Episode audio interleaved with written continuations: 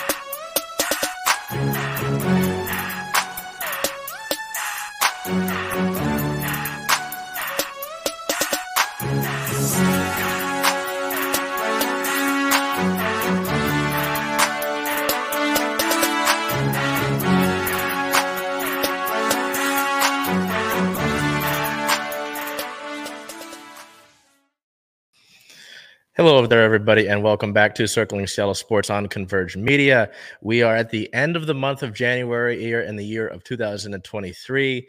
Uh, I was just reflecting on things last night, Bell. You know, you look at all of our teams, whether they're, well, there's only one team in season right now, so that comment would have gone very far.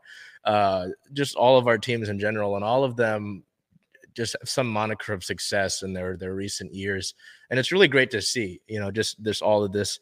Um, whether it's uh, you know the Kraken right now, you know the Reign winning the Shield, the Mariners making the playoffs for the first time in my lifetime, you know the Seahawks making the playoffs despite all their the things in the offseason, and and much more than that, you know, and it's pretty incredible to see that. And who better but us to continue to cover every single one of those teams, uh, including the Sea Dragons, who are uh, going to start up their regular season here at the near the end of the month of February, but they're in their training camp right now. So. um I don't know, just just really cool to see all that. You know what I mean? The Kraken are at the top of the Pacific Division. Uh, they had an All Star, but we'll get to that in a second. Uh, why that's a controversy right now. Um, there's just so much that's really cool to see, and again, there's nobody else out there that's covering all of them like Circling Seattle Sports and doing so on a weekly show like Circling Seattle Sports on Converge Media. So, uh, taking that all into consideration, we're going to jump right into our Seahawks news. There's not too much going on. We did our uh, season review last week uh, to look over the inc- uh, impressive 2022 to 23 season for our Seahawks, but uh, now's the kind of awards uh, part of the year. Um, there's some league news that's pretty cool that we'll mention when we get to that part of the segment. But first, we have some Seahawks related news. So, Bell, why don't we get over to that um, and look towards some some no- uh, notable uh, award nominations? Yeah, just like you mentioned, we do have some players who were uh, nominated here. So, our AP Awards finalist, Geno Smith, was named the Comeback Player of the Year award finalist. Um, K9 was named Offensive Rookie of the Year finalist, and Tariq Woolen was named Defensive Rookie of the Year finalist. Now, I did read something that was kind of a I guess it could be a controversial tweet, but um, I'm going to mention it here because I'd like to get your take. The question was, what exactly did Geno come back from that would Oh, make yeah. him a nomination for this? That's that. You know, seeing that tweet, um, hearing about that, that was just silly. I mean, come on, you look at the things. The, the the definition of the comeback player of the year award doesn't just mean he came back from an injury. Um, that that comeback player of the year award kind of stands for that, as well as uh, just general improvement, which is a big thing, and where you'd see Geno in, right? As well as you know that that's what it was. Is mainly any sort of adversity that that player comes back from. You know, you look at some of these other nominations in the past, like Alex Smith winning the award after that gruesome injury he suffered uh, as a Washington. Well, I think they were just a Washington football team at the time. Um, you know, but stuff like that. I mean, these are guys. You know, Joe Burrow winning the award. I believe it was last year after ha- suffering an suffering an injury uh, in his rookie season, and you know, leading the Bengals to the Super Bowl last year. Um, I just think that's silly. I saw that, and the replies had that definition of what the comeback player of the year award really means and all that. So I just think that's silly because it's not just specifically for uh, like an injury, right? I know there's things like most improved, and I'm sure he would be in the nomination for that. Yeah. But I, I personally, Bill, I don't know anybody else that would take him out for that award. You know, it's, it's stuff like that. It's awards are always kind of controversial, and especially with with our rookies here and offensive and defensive rookies. Like I think Brock Purdy made it for offensive rookie after only playing a certain amount of games compared to other Mhm. guys like Chris Olave. Uh, and, and so on and so forth. You know, same thing with defensive rookie of the year. I would think stats wise, uh, you know, main stats wise and other stats, underlying stats wise, Tariq Woolen would win that award. Aidan Hutchinson had a, a solid year, so did Sauce Gardner, but alas, I digress. Um, you know, like, excuse me, the uh, MVP award doesn't always necessarily go to someone who has the most value to their team. It just might be who has the best stats, and that's not always mm-hmm. the case in terms of value. So, uh, you know, there's always controversy around these awards right? Uh, there are some that are just like mainly unanimous, and that doesn't always happen. But I, I think it's silly that anybody would kind of question uh, Geno's journey and his uh, eligibility for that award. In my opinion, that's what I think about it. What do you think about that? No, I thought it was silly as well. I mean, if you look at just his resume, you could pretty much derive that he was counted out as starting QB and was given the position and did a very good job in it. So, um, just like you said, it's silly. And there's always going to be those people that have those like controversial comments. So, not reading into it too much. Um, very deserving for all three of our Seahawks to be finalists in those awards. Um, we'll move on to some league news here as that wraps up our Seahawks news for the week. Very short week. Um, the stage is officially set for the Super Bowl in Arizona. People are calling it the Kelce Bowl, as the Eagles and the Chiefs will both be playing in Arizona. Um, most importantly, or more notable here, it's the first time that two Black QBs uh, will be starting in the Super Bowl. So, and that's in NFL history. I mean, I yeah, I don't know what more can be said about that. That's it's great to see that these two young Black quarterbacks are thriving in the league. Oh yeah, I mean, you just look at both of those guys. You know, this is this was kind of the I wouldn't have really cared who came out of the AFC. You know, it was kind of like, okay, have the 49ers lose and that was it. Um, but yeah, to see the, these two teams, that's going to be a hell of a, a, hell of a Super Bowl. You know, to to see those high powered offenses. Um, they've got some good defensive talent as well. It it kind of it you know, there's always the the sort of ideology about uh, the two best teams in the league making it. Sometimes it's mm-hmm. not the case. I mean, it's like, well, they had to get there. Um, I think this might have been that. You know what I mean? And Hurts and Mahomes, like you said, two young black quarterbacks that are going to continue to make their mark on the league. I know Hurts is in line for a mega extension. Mahomes is already the face of the NFL. So that'll be a lot of fun. That'll be a lot of fun to see. Uh, and I'll actually pay attention to that game. If it would have been 49ers and anyone else, I would have been, well, I would have watched out of spite, but you know, I digress. But no, that'll be a lot of fun to watch. Yeah, as you mentioned, two teams that were at the top there, they were both number one seeds. So it is kind of crazy because I feel like you always can anticipate or maybe see an upset happening. So it's kind of cool to see both number one seeds at the top there. Um, we'll move on to some more news here. On the 30th, the NFL has informed teams that the salary cap for 2023 will be 224.8 million. That's up from the 208.2 million last year and 182.5 million in the COVID affected 2021. The Seahawks have 31.34 million in cap space per Spotrac, sixth most in the league, and they would need about 10 million of that for the 10 draft picks they currently have. I'm interested to hear your thoughts on it, Bell. But you know, you, again, you subtract that ten million dollars, leaves you with about 21, 21. Uh, in the current spot. I mean, you've got the, the, ten draft picks, which is already a big deal, and I, I, I would doubt that Seattle uses them all in their original form. I, I wouldn't be surprised to see some trading, uh, just because it's Sean Schneider. Um, but having that cap space, you know, obviously you got to bring Geno back on a deal, and there's some other key free agents that we noted in our season in review. Um, I wonder how much of that will be swallowed up by that. But it, it's cool to see that because for a while it was the Seahawks were strapped for cash, and even then, uh, we might see some restructurings, cuts, and all that. Maybe, again, trades could happen. So, um, always interesting to see where the salary cap goes year to year. Um, but and it's nice to see in like the top 10 for something like that as opposed to like yeah rush defense in the in the negative top 10 you know what i mean so good to see that do you think some of that goes to a replacement for Cody Barton? Oh, mm, that'll. Uh, I'd like that to be a draft pick, but I don't get what I want all the time. So I, I, don't know, man. there's something we might have to go in deeper, deeper, uh, deeper scale for. But yeah, I, mm, we we went over that in the season review. I'm just not not a fan.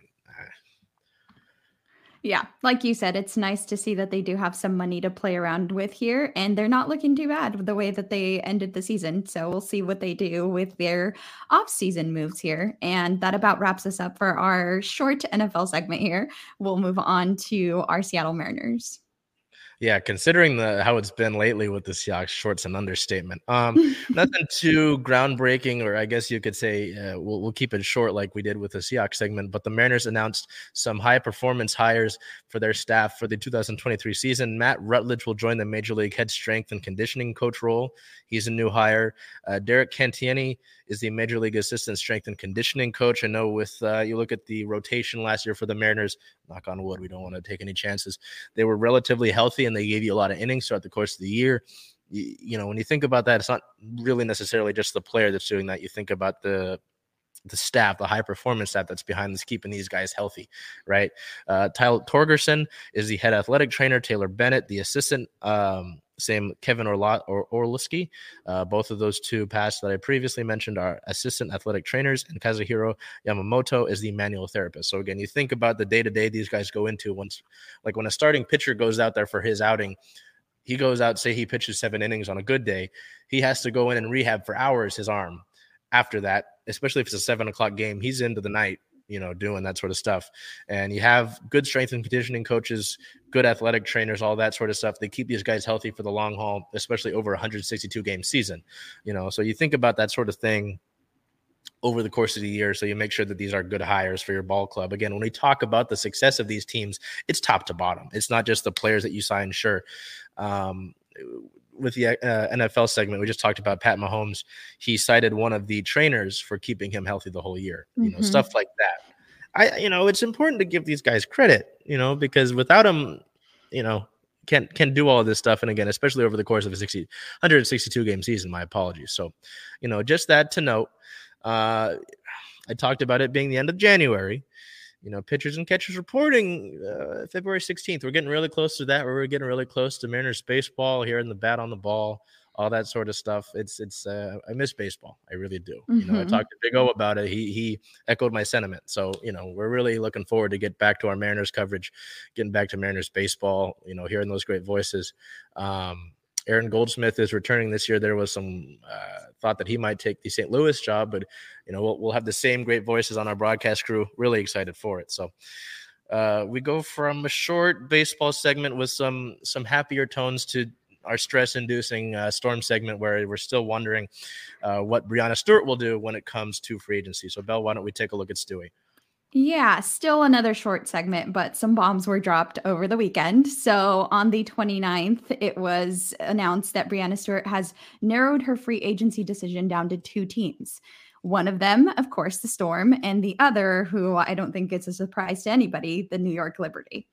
Um, what I think might influence her decision here, and you can tell me if you disagree, but our other piece of league notes here on the 28th, Candace Parker announced via Instagram that she is signing with the Las Vegas Aces. After having spent two years within her hometown of Chicago, CP3 will rejoin her old teammate Chelsea Gray in Las Vegas. That's so, just ridiculous. You know, yeah, I mean, that even, was even big. Uh, Candace Parker is Candace Parker, right? But even the, the one after that, that you and I were briefly discussing before we jumped on here with uh, Alysha Clark, former Storm player, joining Las Vegas you know, I think uh, we we talked about it. Vegas will have to make some corresponding moves um, in order for that to fully fit cap wise. But this is just ridiculous. You know, this is like KD signing with the Warriors. You know, uh, I don't I don't know what to say really how this is going to work who's going to challenge them you know um, I, I, like i said in our little chat i don't know even if if i don't want it to happen i'm not saying it will i don't want it to uh, if stewie and courtney vandersloot join the liberty if they could put up with vegas you know what i mean um, fully healthy that is um, obviously of course long season things happen so um, i would hope it doesn't. I mean, it makes that's the problem with all these arguments about where Stewie will go, right? Is that the arguments for the Liberty make a lot of sense with being closer to home. Um, her partner Marta is, lives in uh, is from Spain. It's closer to Spain in terms of travel wise. You know, being part of that, she's you you could effectively say that Stewie has done all that she's given her all to this city, right? And I wouldn't be angry at her for that decision. I wouldn't. It would be unfair to do so. But also, you think it's Sue Bird was at an impasse as well in her career when she had the time to go home. Because remember, she's from that part of the, the country as well. And she decided to stay here and carve that legacy. Breanna Stewart is very well on her way to earning a statue as well here. I'm not saying that she will right now. Well, Sue hasn't technically got one officially, but it should, it, it should be a given, right? Um, but it, it, it's, it's a tough case. It really is, you know. And you argue, you could argue that if you bring Stewie and Vandersloot here in Seattle, you would have a super team with Jewell Loyd, right? You still got Ezi Magbegor. Magbegor is a young, talented piece there. You get Mercedes Russell back healthy for the course of the season. Things start to look good. You still have to add a lot uh, in terms of bench roles, and you know the draft picks will be valuable. Who's well, Vandersloot's your point guard, but who's your point guard for the future, right? But I mean, if you're able to bring Stewie back, you very well could have the opportunity to have a Stewie Loyd, you know, star pairing here in Seattle for the course of their careers if you do this right. Now, obviously, uh, for GM Talisa Rhea, this isn't the easiest thing to do, you know, because again, this is this is a tough decision between those two teams. Like I said, Bill, I didn't think it was going to be what was it, Washington and uh, Minnesota. I didn't think those yeah. two had a chance. I thought that was just laughable, um, and it turned out to be. So I don't know. I, I it makes that's the problem in my mind is that it makes sense either way where Stewie decides to go for these teams, but I have some counterpoints. You know, you talk about the super team part of it again, Sabrina Ionescu, Jonquel Jones, but that will hurt you in terms of who else you can bring to add to that roster, right? Who how are you able to fill it out? So, yeah, it's it's it's tough, and I get both sides of it, but ultimately, um, let, let's just say this: in my heart, she comes back. In my brain, she goes to New York. That's just how it is. That's just, you know, that's where my brain's leaning personally, right? We got to give her, I can't be indecisive on this sort of thing. I don't know. What, what do you think about the whole thing?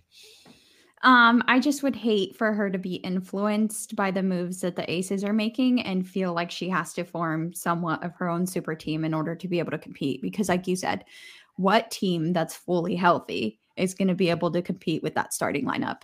So, um, and even and you could even look at it on the other side of the spectrum is if you're going to fight you're going to fight with the team that you have anyway against a super team like them. So possibly staying with the storm um i just i don't know. I really uh i didn't think we would expect or we could expect to hear anything anytime soon. I knew the candace parker news was going to kind of sit for a while and then maybe we'd hear about Breanna, but um I'm remaining hopeful.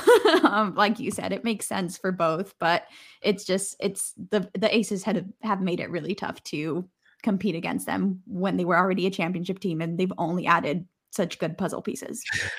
Yeah, exactly. And you know, I mean, them trading away Dearica, uh, yeah, uh, it, mm-hmm. it's it's that whole situation's tough as well. I don't know if you saw the way that unfolded, I but you have. just think about their starting five. You look at Kelsey Plum, Chelsea Gray's there, A'ja Wilson, Candace Parker. Those are just four players. That's ah, it's it's ridiculous. But it, like like we said also in our little chat, these super teams don't always necessarily amount to an immediate trophy. That's why they play the games, right? So it's it's definitely something to note. Definitely something to worry about. But all I'll say is this next week over the WNBA will be pretty wild. I can I can assure you that. And uh, our, our thoughts go out to all the WNBA uh, front office and PR members who are going to have to deal with the storm that's coming. Oh, I didn't mean to do that. And I, look at that. So, uh, unless you've got any final notes, why don't we head over to our sounders who are overseas?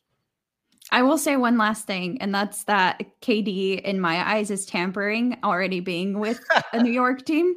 And he, now he's asking about Stewie to Sabrina and Ionescu. Like, no.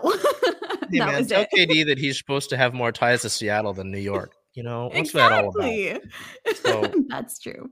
Uh, whatever you know i'll worry about that when it comes and hopefully we have better updates for you in turn uh, in regards to stewie uh, next week with that, we head over to our Sounders, who we finally have uh, past games to look at. We don't have any real, mm-hmm.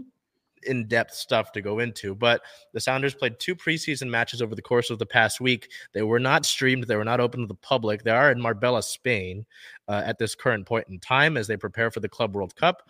They played uh, on Gen- two, two matches on January 28th versus Wolfsberger AC, which is a nothing to nothing draw that was mainly consisting of the starters for the club. Uh, some chances, but ultimately Frei and Co. are able to get the the clean sheet while the offensive unit was given a clean sheet as well on the other side of things. And then the same day, a squad of mostly reserves versus Hammarby IF. Uh, a loss, a 3 2 loss, mostly reserves, as I mentioned. Fredy Montero scored a goal uh, in the first half. Seattle scored, uh, what was it? Yes, uh, Georgi uh, Minoungou, who is actually a record signing for the Tacoma Defiance. We'll have more on that when we get our CSS uh, minor league stats, I mean, account going up. Um, scored as well before the half, giving Seattle a two to one lead. Seattle would give up a corner goal at the 45th minute and later concede in the second half, unable to answer and lose that one as well. I'm um, not too concerned about any of that, really. Again, it's preseason. Um, some of the stuff that I will note, though, when it comes to these preseason matches, um, is sort of the injuries and some updates that we got on some of those, mm-hmm. most notably João Paulo. So we look at those. Um, as you can see, João pictured here on the 24th, it was announced uh, via a well, not announced, but we learned via an interview that he did that João Paulo is at about 90 to 95 percent fitness. He said he might not be fully cleared in time for the Club World Cup, but he will be able to start for the beginning of the MLS season. He did all of his rehab in Seattle as opposed to his home Brazil uh, because his family has already settled in here in the Pacific Northwest. So that's kind of cool to hear. Um, otherwise, other updates. Um, some people have been wondering about Obed Vargas. On the 27th, the young midfielder was a announced that he'd been a full participant through the training uh, and was with the first team throughout their course of time in Seattle before leaving for Spain. On the 30th, though, the days uh, after those two preseason matches that we mentioned, Obed Vargas and Dylan Teves missed those games due to minor injuries. So again, you hear minor, you hope it really is minor, right? Um, but hopefully it's nothing to worry about quite yet. Um, some team notes here on the 22nd was when the club arrived in Marbella, Spain for the preseason. Uh, on the 26th, we found out that um, with the whole preseason, there was some worry that Seattle was only going to play those two preseason matches. Uh, they announced that the club will play a friendly match against Louisville City in Seattle on February 18th. There's no news on whether that'll be open to fans or not. I would hope that would be, but yeah. you know, with the opening of the arena and such. It's uh, maybe that's at um, Starfire that's all we know is it's going to take place against Louisville City in Seattle on the 18th of February. So maybe, hopefully, we'll get that to stream as well, so people can watch that. We can get some actual notes um, from that match as well. Uh, looking ahead, outside of we we don't have too much outside of that. You know, we have some injury updates, those preseason matches. We don't even know who the Sounders will play yet in their Club World Cup match, but we do know when it'll take place and who the possible options are. Um, so that'll take place on February 4th on this. So it's this Saturday at 9:30 a.m. Pacific time. I know that the Sounders are hosting an official watch party at the Armory. Um, Sounder at Heart, a SB Nation uh, outlet uh, that's obviously covers the Sounders is doing one at Queen Anne Beer Hall. So I mean, they're those two are like a few blocks from between each other, so it doesn't really matter, I guess. Um, They'll either face Auckland City from New Zealand or Al Ahly SC from Egypt. Uh, in that those two will have to play. I believe that's on the first. Whoever those teams uh, ends up victorious out of, Seattle will face. And then if Seattle's able to beat one of those respective clubs, they will go on to face Spanish powerhouse Real Madrid. And that that that's just like the stuff of dreams to to face yeah. a club with that sort of history of that sort of caliber at, at, that point, I know that the Sounders have talked about just being happy with getting into, not being happy with just getting into the World Club World Cup. But I think at that point, I would be okay with losing to Real Madrid. yeah. So you know, that is that for our Sounders section, and you know, we talked about it at the height of the show. But the Kraken have essentially been the highlight lately just because they're the only team that's been playing lately and they're doing well. you know, they're doing well. We have some highs and some lows from this past week. Why don't we get into our past week of games, Bell, uh, as Seattle closed out a three game homestand to lead us into the All Star break? Yeah, more highs and lows here on the 25th against the Vancouver Canucks. There was a win, six to one. Our player of the game there was forward Jared McCann with one goal, two assists, 3.6 shots, and four on goal. Our second player of the game was forward Oliver Bjorkstrand with two goals, two points, and four shots on goal. Um, and I believe that is the game that he was flirting with that Hattie there. So Moving on to the 27th versus the Calgary, Calgary Flames. Unfortunate loss, five to two. Our player of the game there was John Hayden with one goal, one point, one shot on goal, and his first of the NHL first NHL goal of the season. On the 28th versus the Columbus Blue Jackets, another win, three to one. Player of the game there was forward Alex Wennberg with one goal, one point, seven face-off wins, two takeaways, four shots in his 600 career NHL game.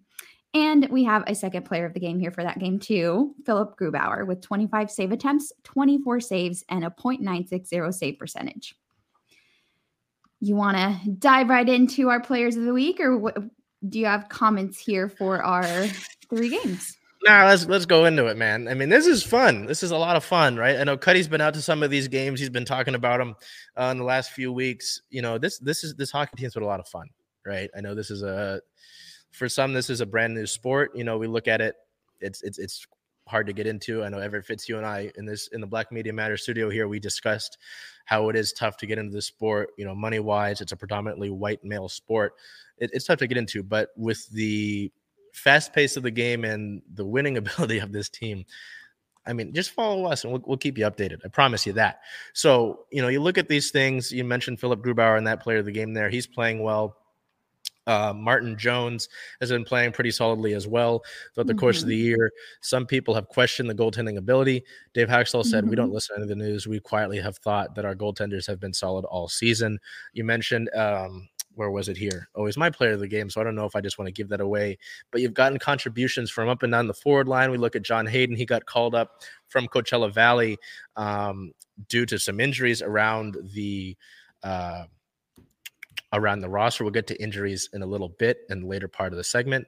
But there's again contributions up and down the line, and that's been one of the main stories of this team is its depth. Its forwards depth has been incredible. Obviously, we look at the ability of this offense, the way that they've been able to score goals. Uh, it's it's been incredible. You know, so it's this team's a lot of fun. They are at the they're in first place in the Pacific Division. Uh, no tiebreakers needed, and that's pretty impressive to think about where they are at the All Star break this is not at all where I thought this team would be heading into this season. You know, again, I, I, talk about it all the time. Uh, Ron Francis, general manager Ron Francis, had a, a three to five year plan for this team to make the playoffs. And I thought that was reasonable, right? Mm-hmm. You know, it's an expansion team. You're new to things. Uh, Vegas Vegas's expansion draft made things a lot harder for your expansion draft because Vegas kind of manipulated the system and was able to get good trades out of it. Uh, Seattle was not as a result of that. So, you know, it's it's a lot of fun to see this team. It's it's great. There are a lot of great characters on it. Um, players who, whether they're number one overall draft picks like Matty Beniers, uh, they're high caliber signings like Andre Burakovsky, or they're guys who got claimed off of waivers a few weeks ago that were essentially casted away, like Eeli Tolvanen, who I went with for my player of the week here. Uh, so Tolvanen, um, over the last week, three goals, three points, six, I mean, pardon me, eight shots, one hit, and one block. He's riding a three game goal streak. Uh, again, the waiver pickup from Nashville has been very critical to this team's success since joining them and since getting into game shape um, and getting on the ice for Seattle.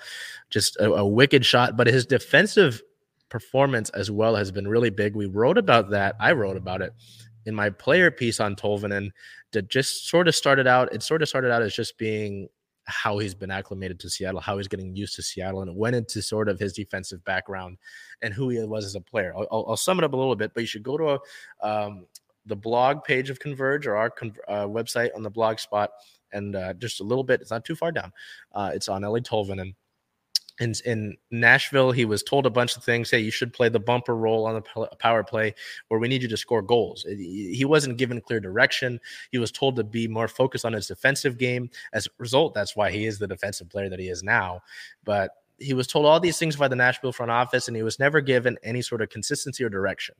And so he he talked about it in a quote uh, after the last game. He said, uh, "Earlier in the year, hockey wasn't very fun."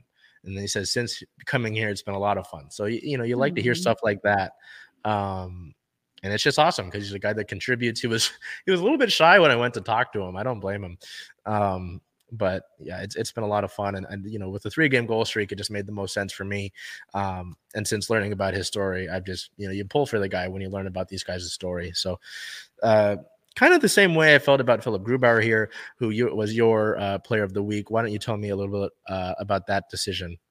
Yeah, just like you said, you pull for the guy. And um, I feel like I needed to be on this guy's corner because it feels like a lot of the time people are not. So 24 saves on 25 attempts and a 960 save percentage, like I think that speaks for itself. Um, and I just think that it needs to doubt all or quiet all the doubters because Grubauer gets a whole lot of criticism. And most of the time, I would say that it's not even his fault. So just had to give him his flowers and show him some love because I feel like he needs a lot more love.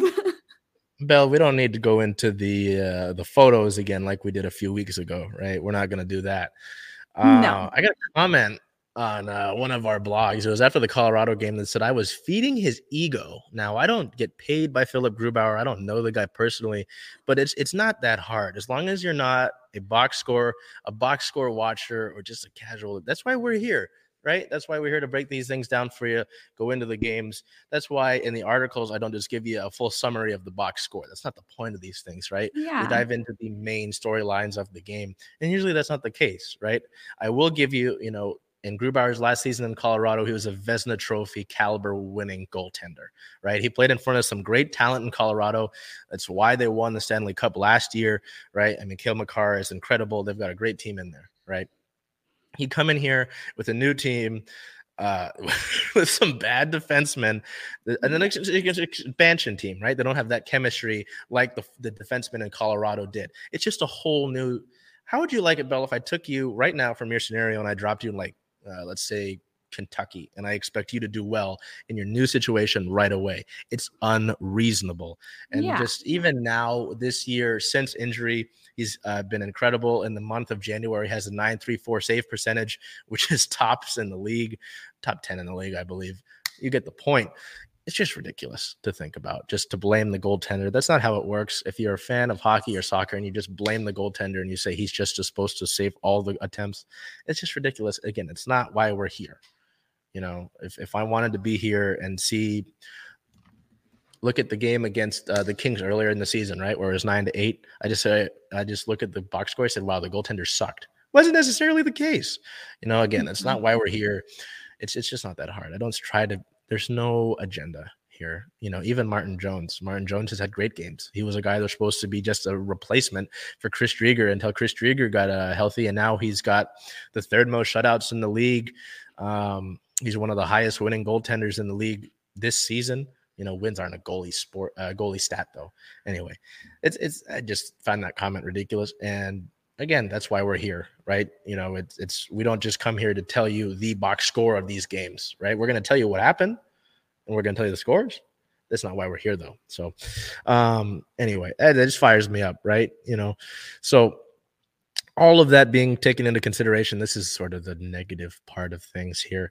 We look at the sort of injury related news, Bell. Why don't we take a look at what happened at some of these players, including uh, why one of them isn't headed to the All Star game?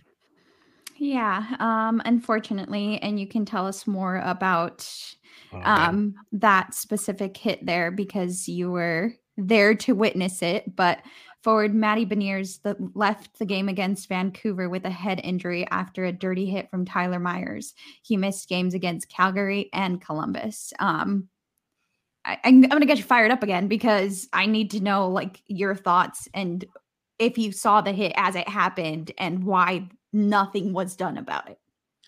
Yeah, well, so the NHL has had a couple uh, incidences with Seattle where the a player of ours gets injured and we don't see a resulting action. It happened earlier in the season. Uh, I believe it was against it was against Florida. Pardon me, the Florida Panthers. I almost said Washington, um, where Justin Schultz went into the boards hard on a hit that was just Mhm. unsanctioned. It was away from the puck. Uh, this one was just absolutely egregious. Uh, Tyler Myers is about six eight as a defenseman for Vancouver. The puck was away from them. The play was away from both Myers and Beniers.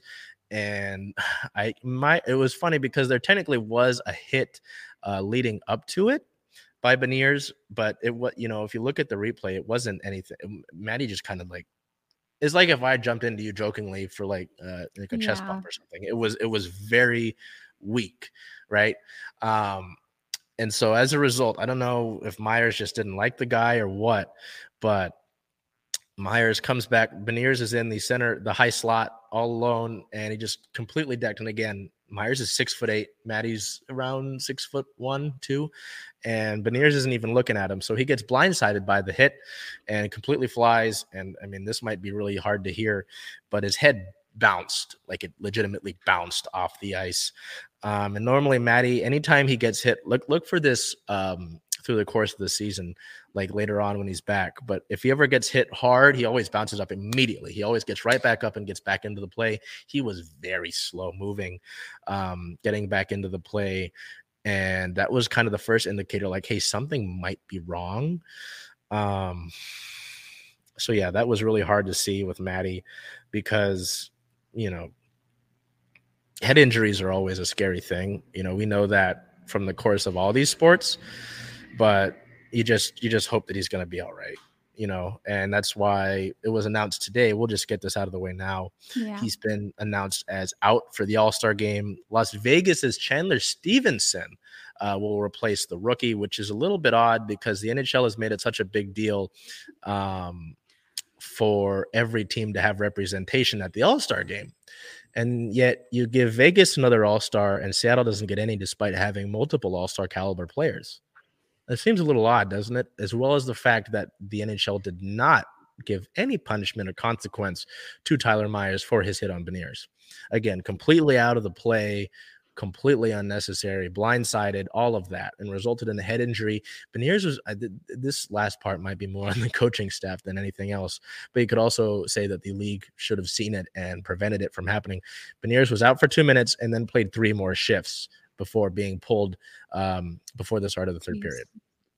You talk about you talk about player safety, not only not giving Tyler Myers any punishment, but also the ability because the NHL has spotters at these games. I don't know if you know that. The NHL has spotters at these games to see stuff like that and to prevent stuff like him getting back on the ice. And yet that still happened. So this is the failure of the league, in addition to the failure to put a Vegas player in to mean that Seattle will have no representation at the All Star game outside of Bowie the mascot. So, uh, yeah, you get me fired up. Then that's that. You know, it's just just a little bit ridiculous. Um, and and Seattle's hurting right now. You know, I've, I've got the little thing up on me uh, right now. But Bell, why don't we go over uh, the other sort of injury news that we have for our Kraken? Yeah. Uh, on the 27th, Justin Schultz was placed on IR. On the 28th, Joonas Donskoi says he has has he had his seventh concussion at the start of the season and that he still hasn't been able to practice because of the persistent symptoms. Has had vision problems, vertigo, and headaches. So um, I mean, it doesn't sound too good to to me. Do you think we see him this season? Um, this was something I had been wondering. A lot of Kraken fans had been like, "Hey, you know, Joonas Donskoi, is there proof of life?" Like I've seen him in the tunnel post game, you know, because usually those guys they show up and they they usually watch from the press bridge uh, if they're injured. Um, Mhm. so I mean, he's been around. Like I've seen him after morning skates in in like workout gear. He hasn't been on the ice. Um, I know that he with this report about the concussion, uh, he's he's stated concern because uh, he said he wants to be a father. Uh, he said a functioning father for years to come. Yes. Um, you know, he's got at the at the skill showcase. He had his uh, he had his child out there on the ice with him, which was a really cute scene. Um, he was the team captain uh, against Team Driedger. Um, honestly, I it, just like I, I don't know if it's the same scale as Tua, but I I would just say, hey man, you got to focus on on your life. you know, obviously this game does a lot and it's a lot of fun and all that, and you know, blah blah blah, but you got to prioritize your health and your family. So I think it m- might be the end of it.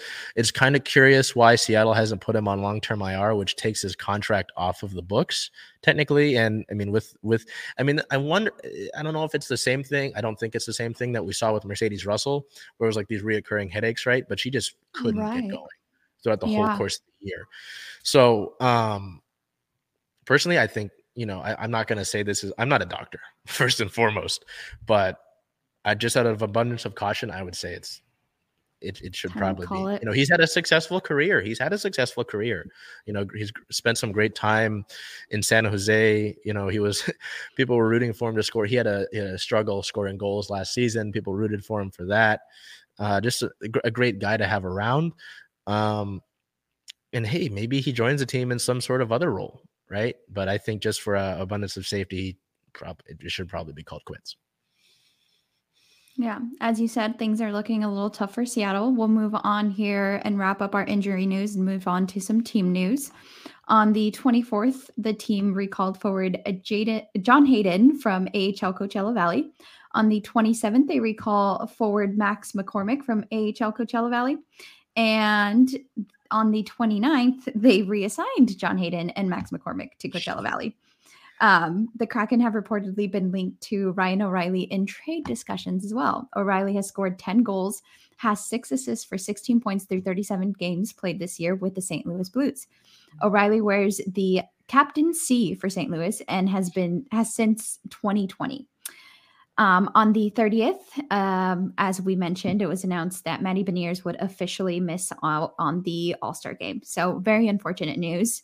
Um, it's just, it's really a damn shame. I'm sorry yeah. for my language there, but.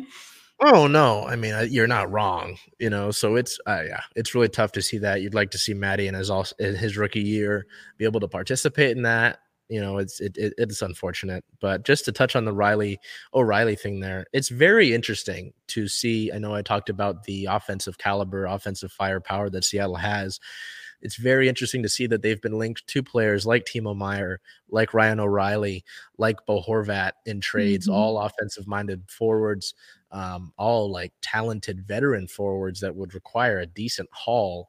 Um, O'Reilly has, you know, 16 points through 37 games isn't like like greatest thing in the world. But I mean, the fact that he wears the captaincy also might drive his uh, his price up. It's yeah. it's just I, I, I won't guarantee that Seattle will get any of these trades done uh, this year, but to note that Ron Francis is interested, he, he sees where the roster is right now and is like, all right, these guys are already into some sort of a contending space. Why don't we add to that already? Why don't we strike while the iron is hot kind of thing? So, very interesting to note that. Again, I don't want to guarantee that any of these will happen. Even with posting that this O'Reilly trade, that the Seattle's been linked to his name in discussions, I'm, i want to be like, hey, just a precautionary thing. I'm not saying they're going to get him right? Because there, the the post we had about Meier and Horvat, both of those gained a lot of interest and a lot of like, whoa, whoa, yeah. like here he comes. it's like, hold on. Slow hold it on. down. Hold on. Right. So uh just a note for that. But yeah, really, really sucks to see Matty not be able to participate in that. I know he that would be a blast for him. And just unfortunate that the league made that decision to send a different player from a different team to the All Star game as opposed to keeping that every player gets represented idea. So, like even last year with Seattle, Jordan Eberle made it, and Seattle, you know, I, I don't know if you saw the record last year, but they were last year. So I just unfortunate to see all that, but they're they're not bad anymore. Bill, why don't you tell me the uh, the standings and such and what's next for them? They currently sit at a 29 15 and 5 record, first in the Pacific with 61 points. And looking ahead, we have a short break coming. As we've mentioned, February 4th is the NHL All Star game. So we got to wait until I believe the 7th for some more Kraken hockey. That is correct. And normally I'd say watch the All Star game because Matty's in it, but he's not going to be in it. So that's frustrating as all heck. So we're going to move over to something that's not frustrating. Uh, the OL Reign have announced their preseason roster, uh, which is, you know, this is kind of like with the trades. Like this isn't finalized stuff. This is just um, it's tough because some of these players will likely not make that roster and like it won't join the club. And it's like, well, there are some cool names on here that you'd like to see. So we'll get into it here. Um, the team on the 24th announced their 2023 preseason roster. They have already headed down to LA to begin their training for the preseason. Uh, all of their players have joined them there. Um, starting with goalkeepers here. Uh, the goalkeepers on the roster are Claudia Dickey, Laurel Ivory, and Fallon Tullis Joyce. So, uh, Fallon, I'm looking at my great uh, Fallon is like uh, she's a marine biologist. So I've got her. She's got like a tentacle design here, like a, uh, a squid or a kraken that my friend Bella gave to me. I'm looking at that right now. N- no changes from last year. It doesn't seem like the Reign are going to bring in another goalkeeper to add to that group. It seems like they're happy with those three. Um, on the defender side of things, Lu Barnes, Ryan Brown, who is returning from loan uh, that she spent the last year on loan with, um, Alana Cook, Sam Hiatt, Shae Holmes, who they drafted from the University of Washington, Sofia Huerta, Jimena Lopez, who it's Jimena's birthday actually today. Mm-hmm. Uh, so mm-hmm. happy birthday to Jimena. Uh, Alyssa Malonson, Mafobi McClernon, and Emily Sonnett, who they acquired via trade on draft day. Uh, so not too many surprises there. Obviously, the draft picks, Sonnett from trade. Um, Malonson and McClernon were sort of depth pieces. Jimena Lopez is someone that the club is excited about, just haven't been with with the talent that they have had on the back four, have not really been able to work into the fold yet. Uh, and it's very interesting to see if Holmes will be able to work her way in there as well, because Laura Harvey had very, very high praise for her coming out of the draft. Mm-hmm. Um, we look at the midfielders here. Yes, the midfielders here. Um, Angelina, who is still dealing with a season ending injury. So she hasn't officially been actually cleared from injury yet. So we're hoping to see that change. But yeah, there's there's no official clearance from her season-ending injury, which was a knee injury. Um, Olivia Athens, Marley Canales, both draft picks from last season. Jess Fishlock, the Dragon in the 2021 MVP. Of course, back Rose Lavelle, Quinn, Nikki Stanton. Nikki Stanton just getting re-signed last year. Uh, well, this past off season, I apologize. Olivia Vanderjagt and Natal- uh, Natalie Viggiano, who was also a draft pick for the Reign as well. I mean, the midfield group is really, really stacked. You look at that, uh, that those three in the middle there, and Fishlock, Lavelle, and Quinn. That's those those three are all world class, and I don't just say that to give praise. They're all regularly on their national teams. Uh, you look at Stanton. Stanton's been a quality veteran for years in the NWSL uh, out of North Bend. So if you're from North Bend, Washington, I mean, stand up, do a little dance or something like that. Um, Olivia Vanderjagt proved to be valuable throughout the course of the year after being drafted the, out of the University of Washington. Uh, Angelina has showed great spark when she's been healthy. Obviously, she had that injury and that kind of uh, took a hit to the club's depth at the midfield. Athens and Canales are very interesting uh, in the middle there. Again, this is a loaded midfielder group, which is going to make it tough. We then get two forwards here. Uh, Bethany Balcer, Elyse Bennett, who the club acquired via trade, uh, who's also out of the uh, Washington State University. Jordan Huitema, who you've seen pictured. Uh, Tziarra King, Veronica Latsko. Mariah Lee, who has actually spent a uh, stint with the Reign prior. Uh, Megan Rapinoe, of course, everybody knows Pinoe, and Mackenzie Weinert, a club preseason uh, invite to camp out of the University of Washington as well. So it's going to be a very interesting uh, off season here that continues. It's going to be tough. It's going to be tough to to make these cuts and to get down to a final roster. Um, but a, a lot of talent. And the big thing with the Reign that's been discussed since the last loss and even before uh, this year with the loss last year in the semifinal is how the Reign will get over the hump right? I had a long discussion about this with another uh, Reign analyst, and it was like, is this going to be something that's internal, right? You look at some of these talented teams, uh, and you wonder how come they just couldn't get over the hump, right? How come they've got all these talent, they go to the playoffs regularly, they just can't win the big one. Um, I'm trying to think of like comparisons to that, but you know what I mean. Uh, so it's like, hey, are you expecting players like Rose Lavelle, like Bethany Balcer to take it into stardom, uh, to superstardom, right? Are you expecting some of these rookies that you have or now second year players to make that extra jump and to fully push you over? Are you going to make another move over the course of the summer? Um, to really get you there, right? Like what you did with Jordan Huitema. Are you expecting Huitema to take that jump? So it's going to be really interesting to see how that happens, or maybe you know all the cards in the deck line up perfectly for the Reign this year, and it finally happens. They finally bring home an NWSL title, right? So it's it, that's something that's really been puzzling, you know, because you look at the last few years outside of the COVID year where there was no playoffs, and it's just been semifinal loss, semifinal loss, semifinal loss, um, you know, which has been tough obviously. So something to note there, uh, but it's really exciting to to get back to that. Again, the only thing that's not exciting about this segment each time is that we don't have the NWSL schedule yet. I did. I can't plan for these things.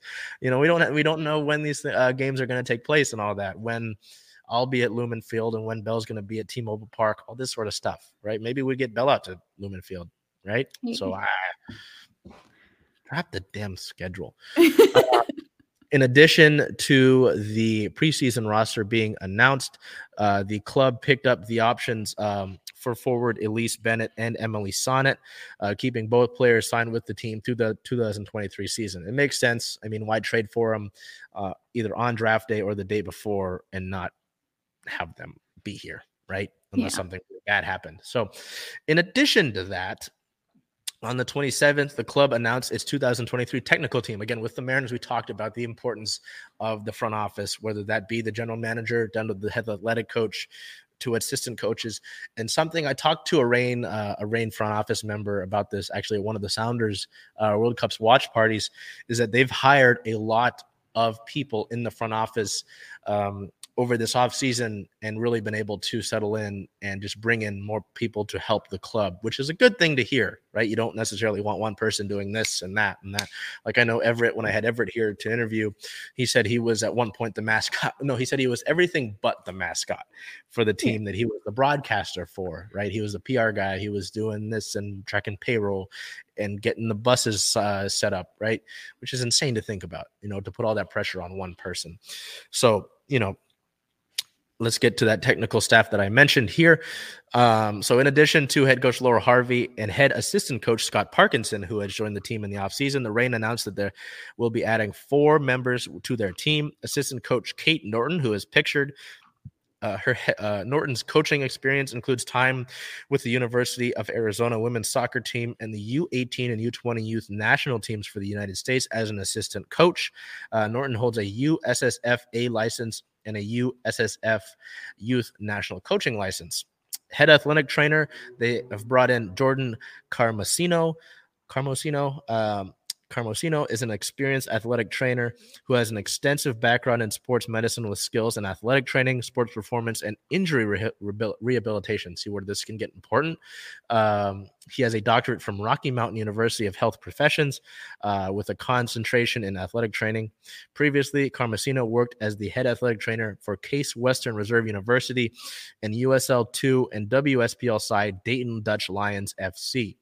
Equipment manager is Labno. Labno makes his return to the Reign after working as the equipment operations manager from 2013 to 16. After departing the Reign in 2016, he continued with the U.S. Soccer um, as an operations specialist and has worked as the equipment operations manager for Orlando City Soccer Club. Some of these things you think about some of these matches where maybe the cleats don't the, the cleats don't fit right. Um, they don't get traction, right? You're slipping and sliding. You need quick change, right? Something like that. Equipment manager, boom, very important. Uh, and then this one interested me.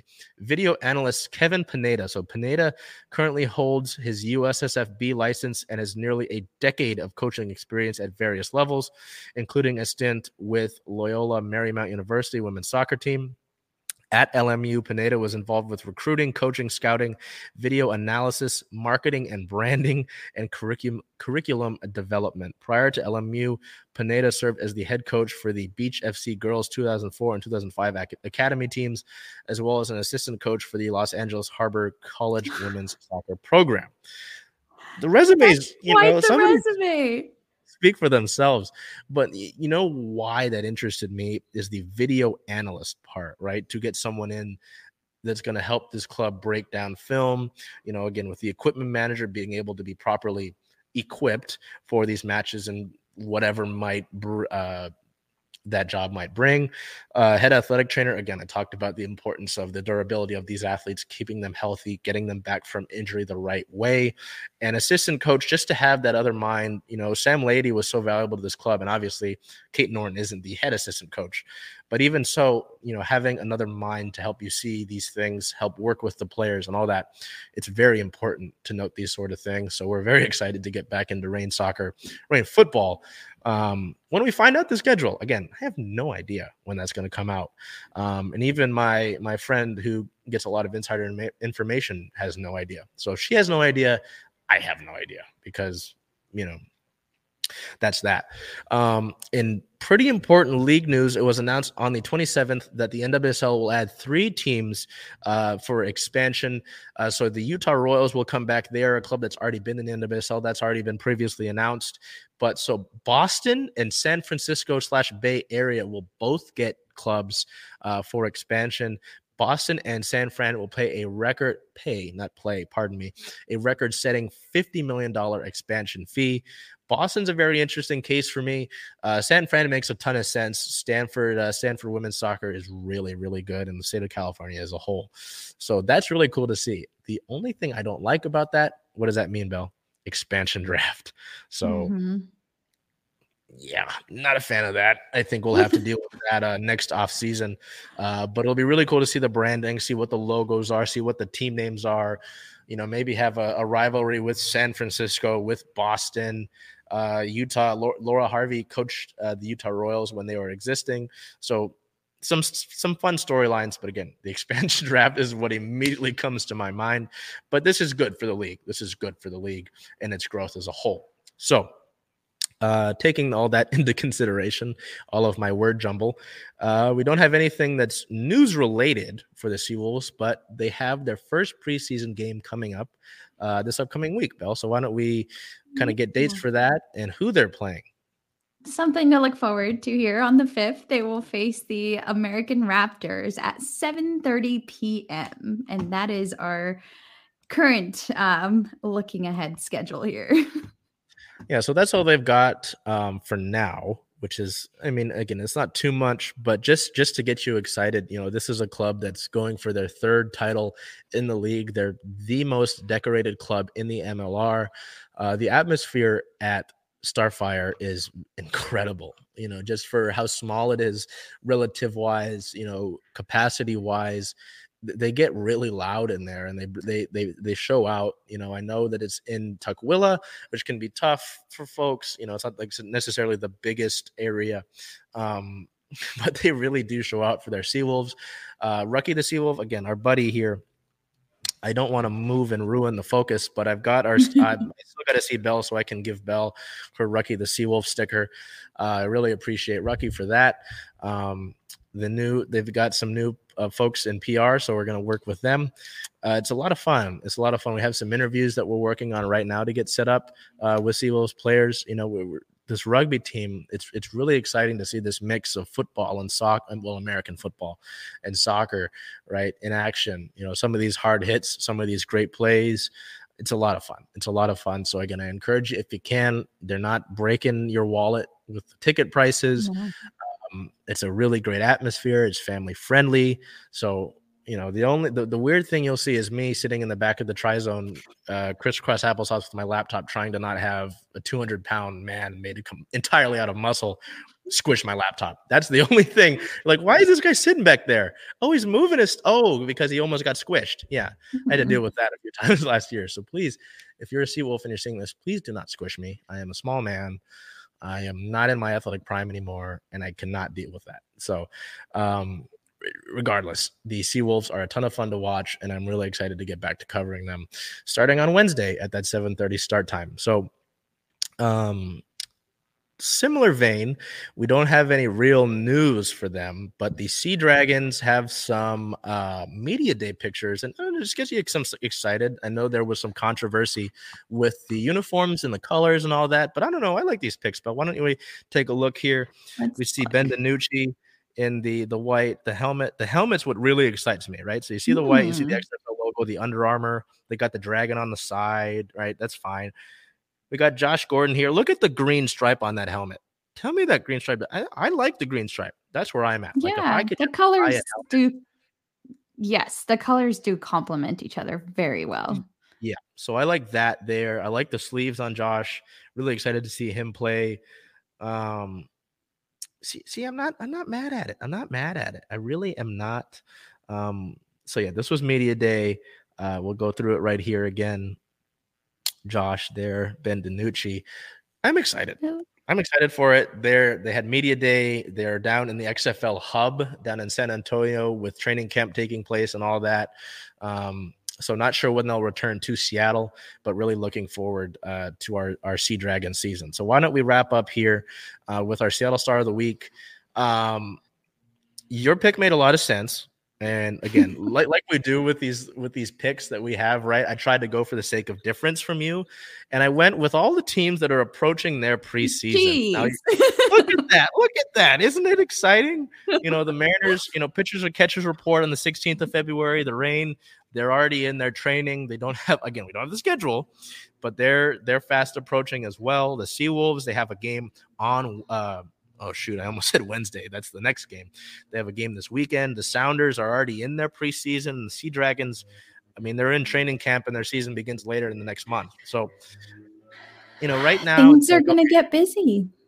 Ebbs and flows right now. The Kraken, the only team playing, but look at that.